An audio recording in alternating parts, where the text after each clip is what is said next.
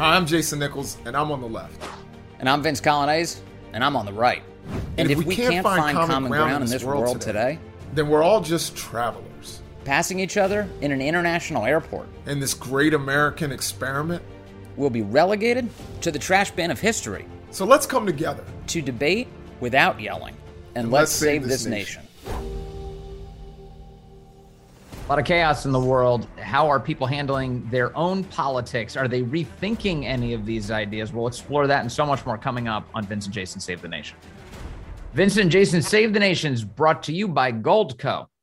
Hey guys, welcome to Vincent Jason Save the Nation. I'm your host, Jason Nichols, along with my good buddy and colleague, Vince Coglianese. We have a very interesting guest. I'm ready for a robust conversation. Who do we have with us, Vince? Joining us today is Arthur Bloom. He's the managing editor for Modern Age. This is a forum for debate and discussion of the most important issues and ideas of concern to conservatives, which is obviously why we're going to have Jason Nichols talk so much today. And also, and also, I got to point out, Arthur uh, Bloom has written numerous articles for so many great websites, including the Daily Caller, where he was once an employee, the Washington Post, the American Conservative, the Guardian, Newsweek, and so much more. Uh, Arthur, great to see you again, sir. Glad to be here. If you could just summarize Modern Age, the uh, publication for which you are the managing editor, what's the mission there? Sure, we're we are the oldest magazine for conservative ideas. We were uh, founded in 1957 by Russell Kirk, uh, and it's uh, it, it's a magazine. Mostly, it's I guess I could I could say it's fairly highbrow, but it comes out quarterly, um, and uh, we we are basically the oldest magazine of conservative ideas on the right.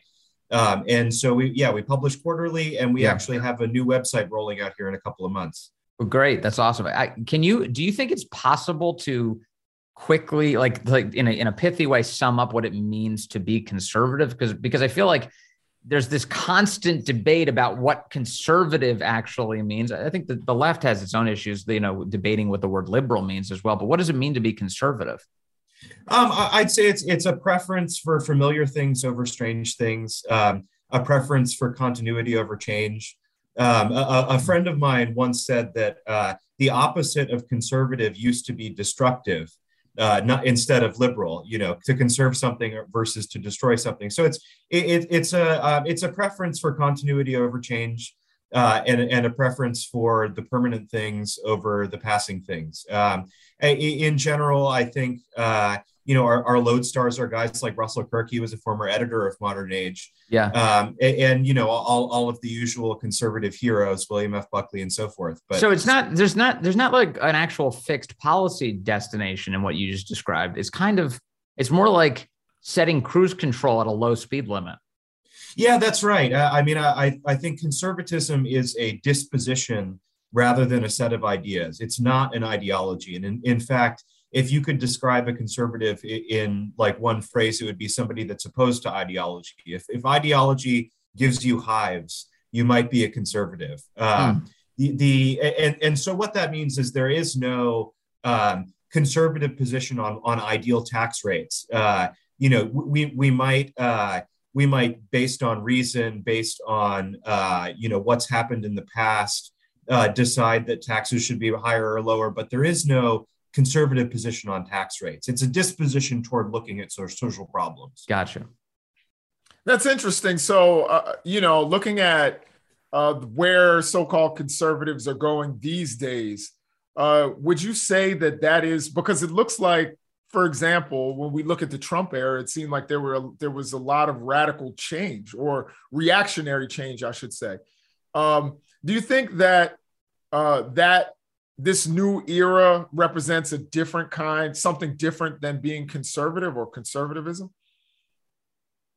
Yeah, I mean that's a great point. Uh, during the Trump years, there definitely, you know, among people that were very enthusiastic about Trump, they had a kind of radical uh, uh, sensibility. They they they cared about radical change, and also um, Trump did represent a pretty dramatic shift in um, in policy priorities for the nation, back to protectionism, away from uh, imperialism abroad, things like that. So, I mean, it, the conservatives did care about somewhat radical change, but I would say if, if I were to make a conservative case for Trumpism, it would be um, all of these things protectionism, ending the empire, uh, coming back home and focusing on ourselves for a little while. all of that stuff is about building up the primary goods, which is like the family, home, nation, community. Um, and I, I, think you know those, those policy priorities are all aimed at protecting that set of goods for the family, the community, the nation. Um, so you, sometimes you have to be radical to preserve those things. It, yeah. Um, but yeah, it, it was interesting, especially the Trump years have, I think, provoked a lot of conservatives to take an inventory of what they believe and why, and what the actual threats are to the well-being of the country. So traditionally, we think of conservative thought as thinking is like, oh, well, the, the, the big threat is the government itself. That the that the power concentrated within the government represents uh, an existential threat. So we need to be very careful about how much power we vest, especially at the highest levels of our government. But now it seems like all power centers are open to a lot more scrutiny amongst conservatives. If you are a powerful institution in the United States, you are getting a, a, gaze. I mean, like the, the the public is looking at you, and a lot of conservatives now looking at you. What is changing? Do you think right now? What what what does that debate look like, and where's it headed? Well, uh, you know, the, I, I, went back and read there. There's been some uh, you know conservatives in america are unusual based on you know how conservatives are across the world the focus that conservatives in america have on you know for lack of a better phrase hating the government uh, mm-hmm. that's something you don't always see among conservatives in other countries but but it is very much a quality of uh, of conservatives in america and one of the things that's that's intensifying and it's it's uh, especially intensifying under joe biden uh, is the uh, the kind of uh, the national security apparatus increasingly is kind of sort of treating them like enemies. Um, and, and I went back and read, uh, you know, the um, uh, th- there's been some new information about the Oklahoma City bombing, and that, that's to, to go back to uh, you know event that was pretty seminal for the 90s. Um, Gore Vidal, the the, the famous uh, famous writer, novelist, um, history writer, he had a long uh, magazine essay about his conversations with Timothy McVeigh. And McVeigh was like a super patriot, uh, like a super duper patriot. He, almost like if you took your average conservative and made them crazy and violent. Uh, but you know, th- their point of view was similar in a lot of ways. And so Gore Vidal was trying to reckon, you know, reckon with the idea: what do people do when they feel like their government has declared war on them? and uh, and I think conservatives are now thinking through some of that also because of, of some of this like domestic national security stuff that's being put in place. Uh, and they there's kind of a siege mentality among conservatives, justified or not, uh, after scandals like the IRS targeting uh, or January 6th or things like that. There there's definitely a siege mentality by American conservatives right now, and uh, it, it, makes them open to a lot more radicalism than they might have been in the past. Right. There's a lot of distrust towards the government. And I, right. I, know Jason will want to explore that with you, but but what about this? What about corporate distrust as well? I mean that that seems to have grown a lot. Yeah, I mean that's another thing. I, I, the the um, no, I think Reagan would have considered that there was Reagan's famous three-legged stool, which was national security, yep. uh, cultural traditionalism, and support for free market capitalism. Nowadays, conservatives feel like free market capitalism is actually hostile to some of the things that they value, be it big tech censoring uh, uh, their point of views, points of view, um, or uh, even like banks debanking people for their conservative activism. There, right. There's kind of the the, the realization that uh, these these companies don't necessarily stand for the same things that conservatives do, and so they're having to rethink their support for free market capitalism. I, I, that hasn't quite filtered up to the party uh, in a way that I, would really like to see. But uh, it, it's definitely a trend. Yeah, I think that's really interesting. And that should be a place where some conservatives and progressives and, and even some liberals would find agreement is uh, distrust of, of laissez-faire capitalism and uh, neoliberalism. But what we're finding is it seems like that is contingent upon certain things. Seems like you know, I'm just speaking from the perspective of, you know, progressives. It's like, no, that's socialism. That's terrible. If you distrust these corporations, you know, you're a socialist, uh, unless, you know, those corporations try to constrain what it is that I believe or what it is that I'm, I'm doing. Have you found that, um, you know, that to be true? Or you know is that just kind of something that you hear liberals and progressives talking about? Well there's a there's a long way to go. In conservatives have only just started to make this break with big capital with uh, you know big tech or something and it hasn't really resulted in a whole lot just yet uh, there's a big conversation on the on the right of center tech policy space about how to use antitrust and how antitrust needs to be changed uh, in order to take on problems like big tech. Um, but but I, I think mentally a lot of conservatives are kind of already there. That they now see a company like Google or Facebook as as a threat to them, uh, as something that is you know pushing ideas that are uh, you know not good for their children on them or um, you know things like that the mental break has kind of already happened but the, the question of what to do about it yeah. is still is still very much in transition like uh, there's been a lot of pushback also from the traditional elements of the right. You know, the right has not liked antitrust for a long time. I mean, Robert Bork was the king of anti-antitrust, uh, and he's sort of uh, a, a, real conservative hero.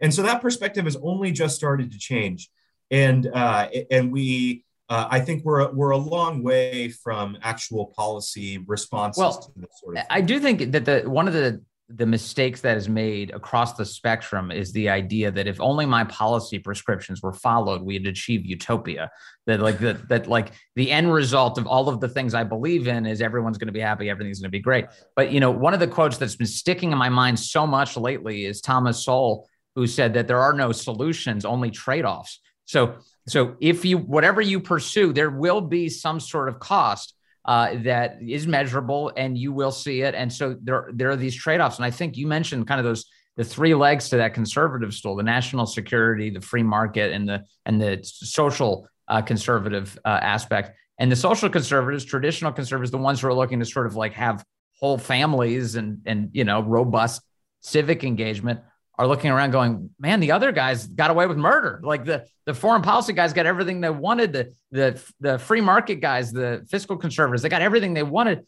And what were American families left with? Where what happened to social traditions? So I think you're seeing a recalibration on the right that's based on that. Uh, and right. so as a result, you're going to see some trade offs from those other two legs where things are not you know, maybe we reel back from some of that foreign adventurism. Maybe we aren't so reflexively for consolidation of corporate interests at all costs. Yeah, I, I, I would, uh, you know, I think that's an interesting thing. And, you know, as uh, much as I disagree with Thomas Sowell on most issues, I mean, one thing I, I will acknowledge, uh, unlike many conservative thinkers, I think Thomas Sowell is brilliant. Uh, I just disagree with the guy on everything. you know, so you know, um, I can certainly acknowledge the fact that he's a very, very, very smart man, um, and I understand why he is a hero on the right. Um, and that I point, def- do, you, do you agree with that point though about the policy trade offs that there's no, no, solutions in the end? It's just trade offs. Absolutely. Uh, in in most cases, um, there are trade offs, or or at the very least, somebody's not going to be happy in the short term. Um, I think long term, for the benefit of society. Uh, and they'll always, this is kind of a Machiavellian concept, but you know, someone's always going to be mad. You know what I mean? Someone's always going to be unhappy um, because someone, you know, because of whatever their ideals are, aren't met. So I, I agree with that. Um, but uh, I also think that sometimes long term, you know, just like we were saying, like the left for a long time was saying, look, corporate greed is a problem. Corporate greed is a problem. And the right was, you know, was like, shut up, communist. And then all of a sudden, you know, now with, uh, you know, deindustrialization and uh, corporate greed going after a lot of right wing, uh, at least culturally right wing people uh, in, in rural America and, and with uh, big pharma and things that were going on that were costing lives. Now the right is starting to sing a very similar tune. Um, but it is interesting to it will be interesting to see, and I think this is to Arthur's point. I I am curious as to while you point out corporate greed, what are you going to do about it? You know what I mean? If you don't want government intervention, what what are you going to do about it? You know. Right. Yeah. Um, the uh, I think Vince's point is spot on too. The, the uh, another word, a, a key word for listeners to, to maybe keep in mind is the word fusionism.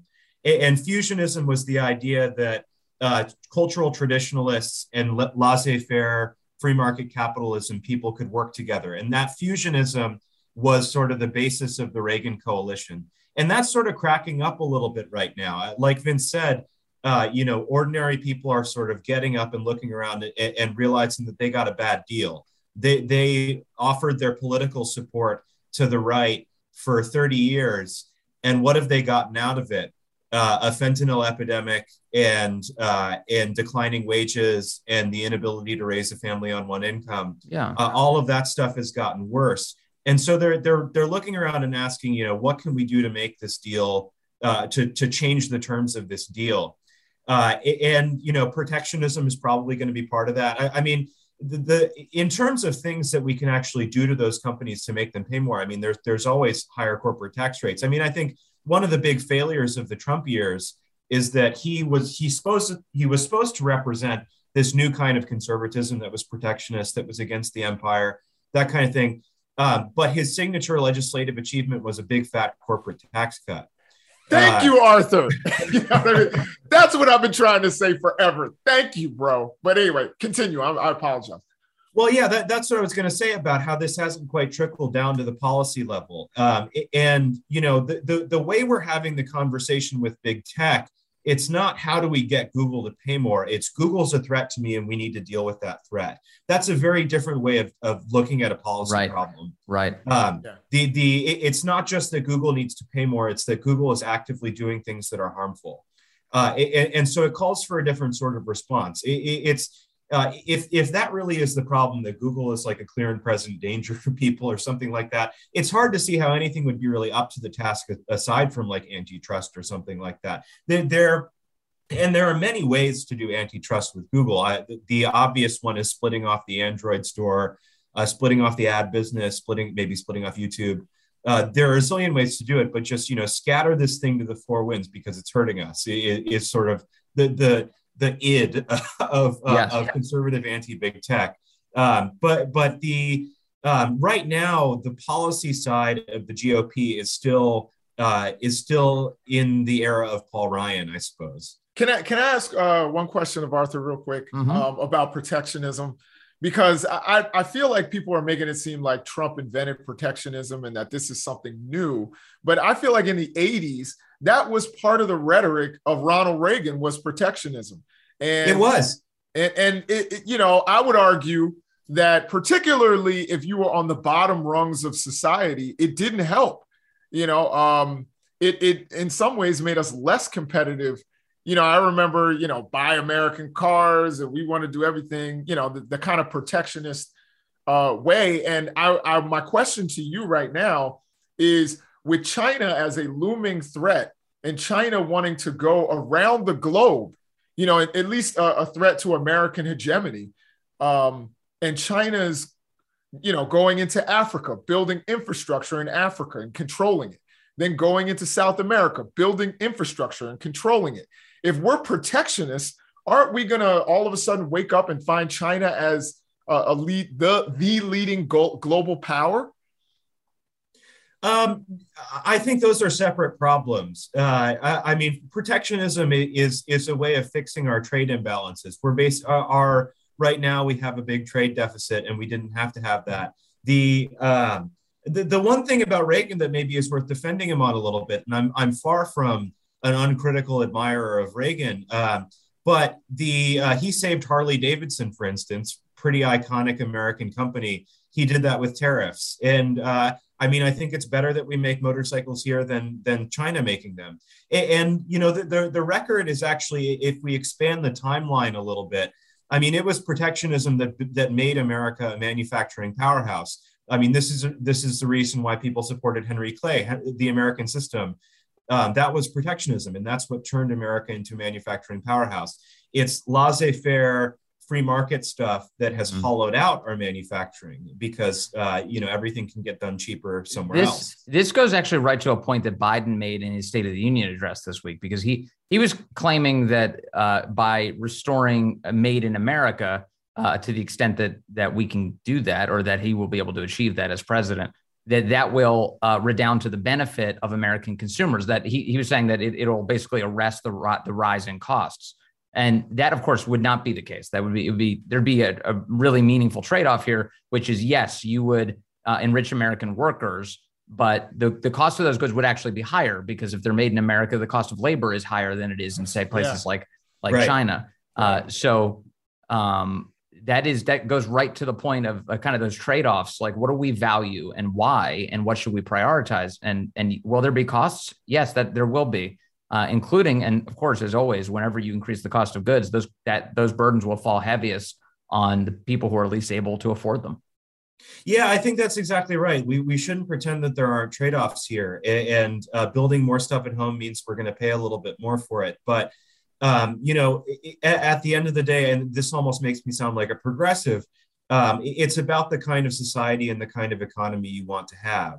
Um, and I think one of the priorities when when we're constructing an economy is is meaningful work.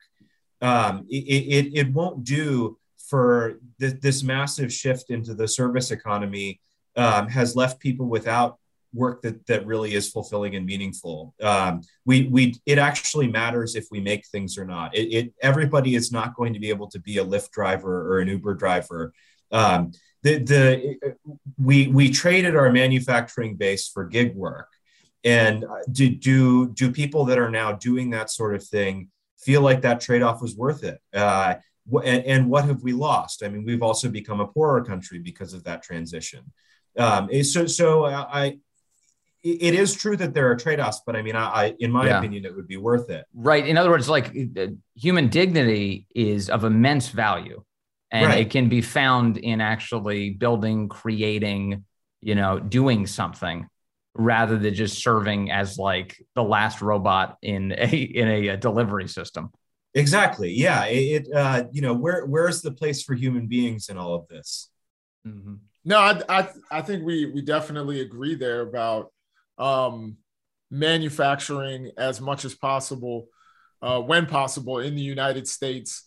Um, and I think a lot of that it's it's interesting. I just uh, I just hosted an event uh, where we had Ro Khanna at the University of Maryland, and one of the things that we were talking about was uh, the kind of education that we need to give American youth, particularly uh, youth of color, African American youth, Latino youth, um, Native American youth.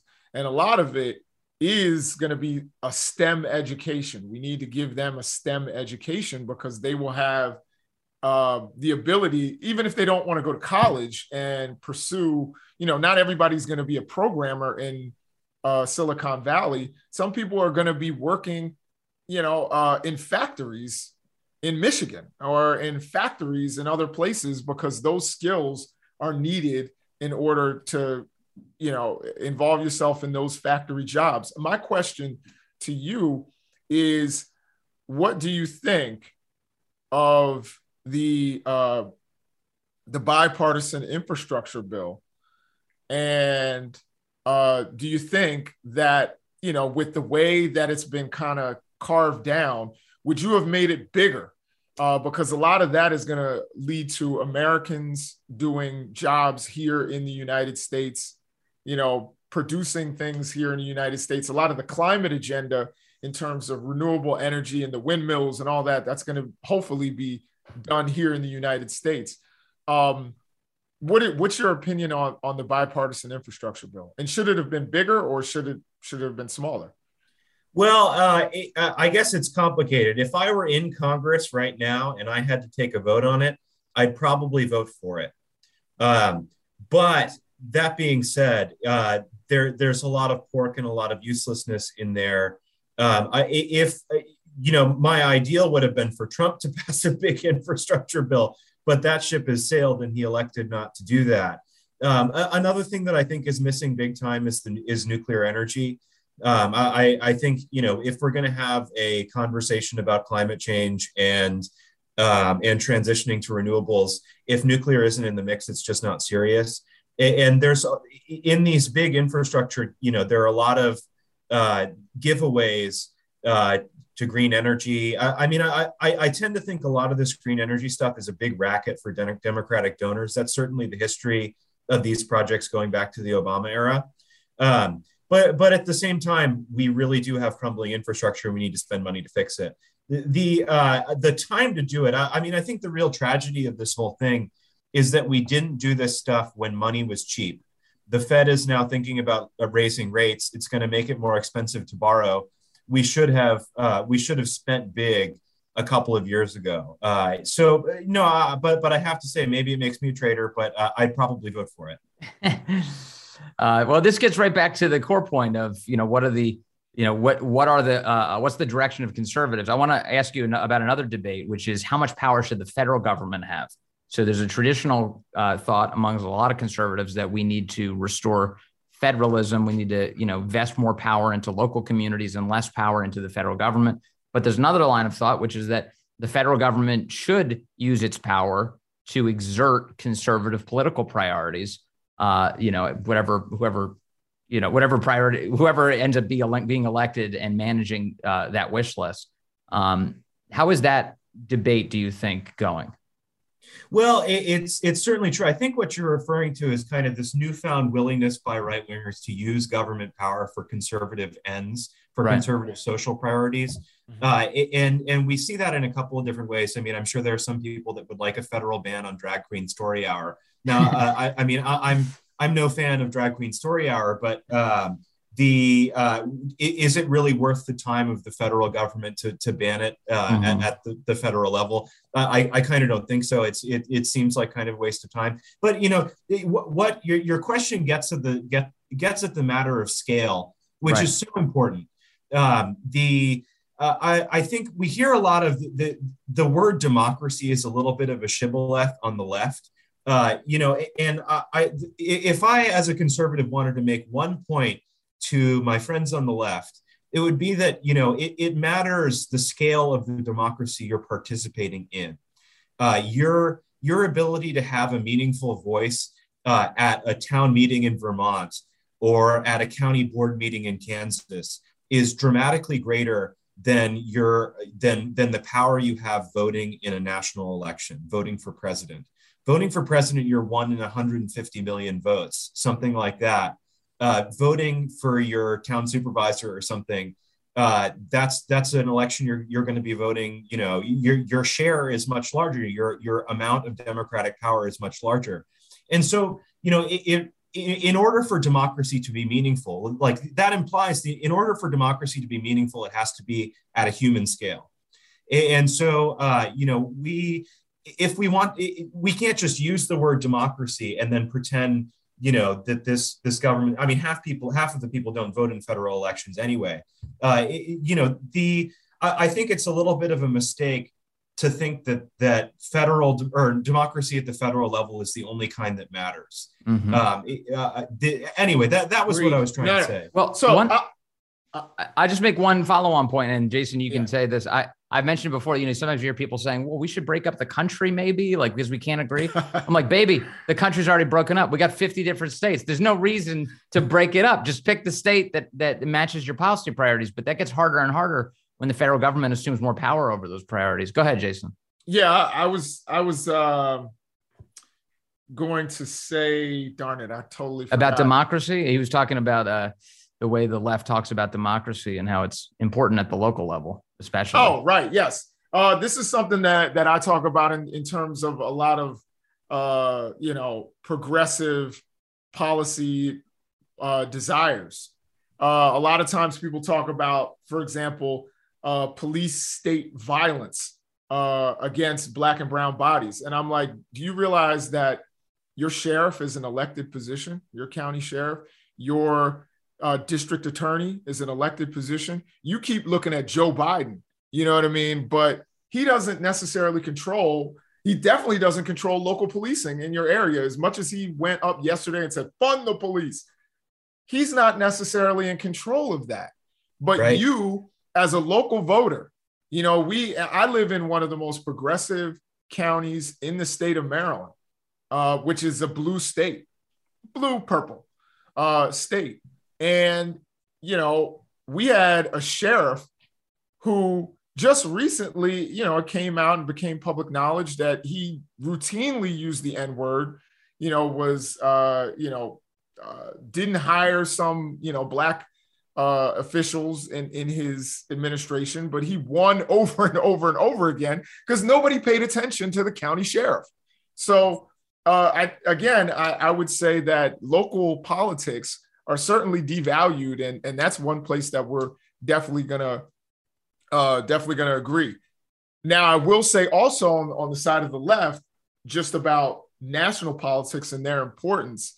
Uh, one of the reasons why the left sometimes argues for big government is number one, I think we want people to have you know important things that are important to our agenda, like healthcare and things like that. You know, things that you know I know there's debate even within you know the the big tent of the left.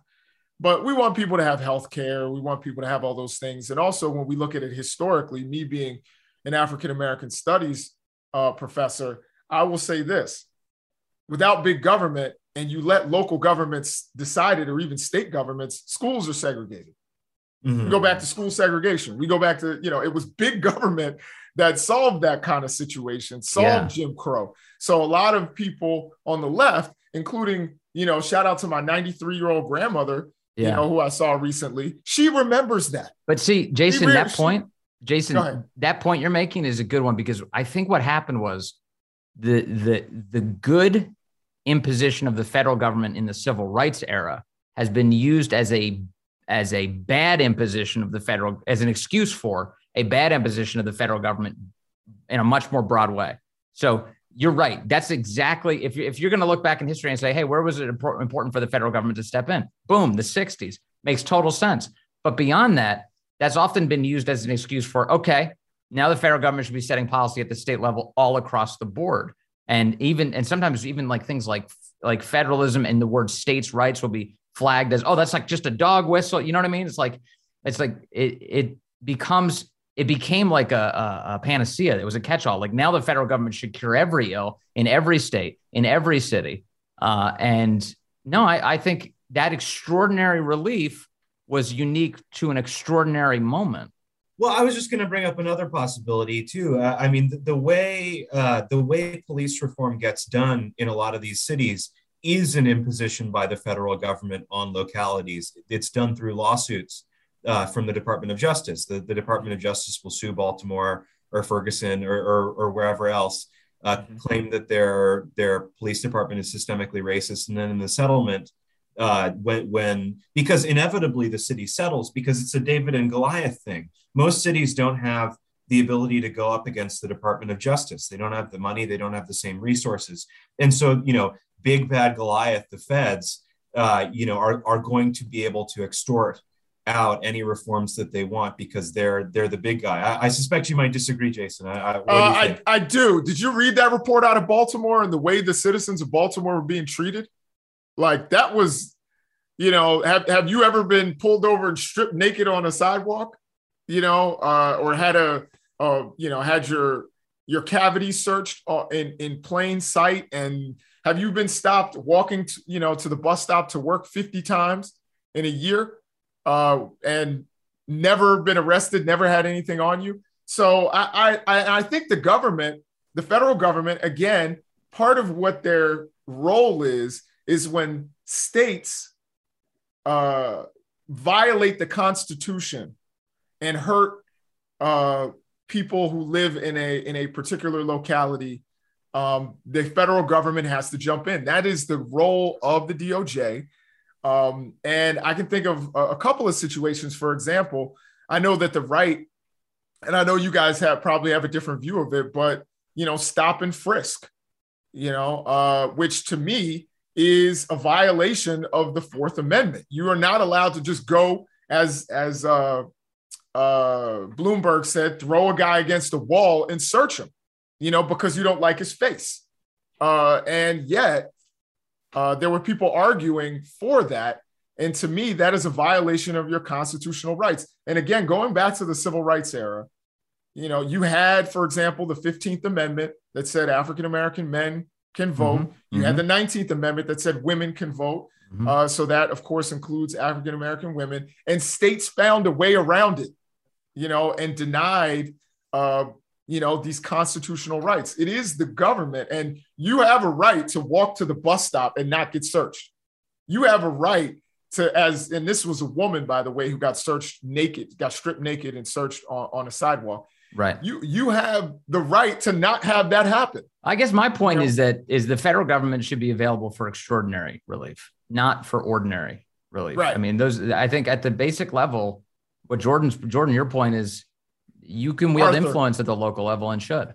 Arthur. Well, uh, the, the and then the other thing, I, if we're going to be consistent, right? Shouldn't mm-hmm. uh, if Baltimore has this big problem with how people are being policed there, shouldn't they throw out their city government? It, Absolutely. It, Absolutely. And as a matter of fact, you know, we've seen uh, the feds come in and indict city government officials. We've seen uh, the the uh, public in Baltimore vote out uh, city officials. and again, we we agree on the the you know the need for the public to be involved and to be uh, engaged in local politics. There is yeah. no disagreement you will find from certainly not from me, and I don't think from anybody. Uh, the only thing that I'm saying is that when there is local overreach, the federal government should step in. That's why we elect mm. them. Like, you know, lo- local areas, states should be able to run their own affairs. But when they run afoul of the Constitution, then it is the role of the federal government to step in and say we are protecting the constitutional rights because these people are American citizens or not citizens, yeah. you know. Yeah, that makes sense. Uh, Arthur, uh, Arthur, what's on on your agenda right now? What's your key focus? Well, right now I'm focused. I, have got a couple of pieces coming out, both about espionage. Uh, yeah, uh, in in Silicon Valley and the China uh, the China initiative that was just shut down by the Department of Justice. So look out for those. I also wrote about unions for um, for American Affairs. You can go check that that piece out uh, at AmericanAffairs.com. Uh, that one was about kind of the state of unionization right now, and and kind of all this talk uh, I that's been a little bit overblown about a quote Republican Workers Party. Uh, and uh, so my, my piece is sort of looking at the prospects for that actually kind of coming through. Cool. Very all, all thought provoking ideas. Uh, I know I know we're short on time here, so we're just grateful for the time we had with you today, Arthur Bloom. Uh, thank you for spending some time with us on Vincent Jason Save the Nation, sir. Glad to be here. Take care. Great to talk to thank you. Thank you, Arthur.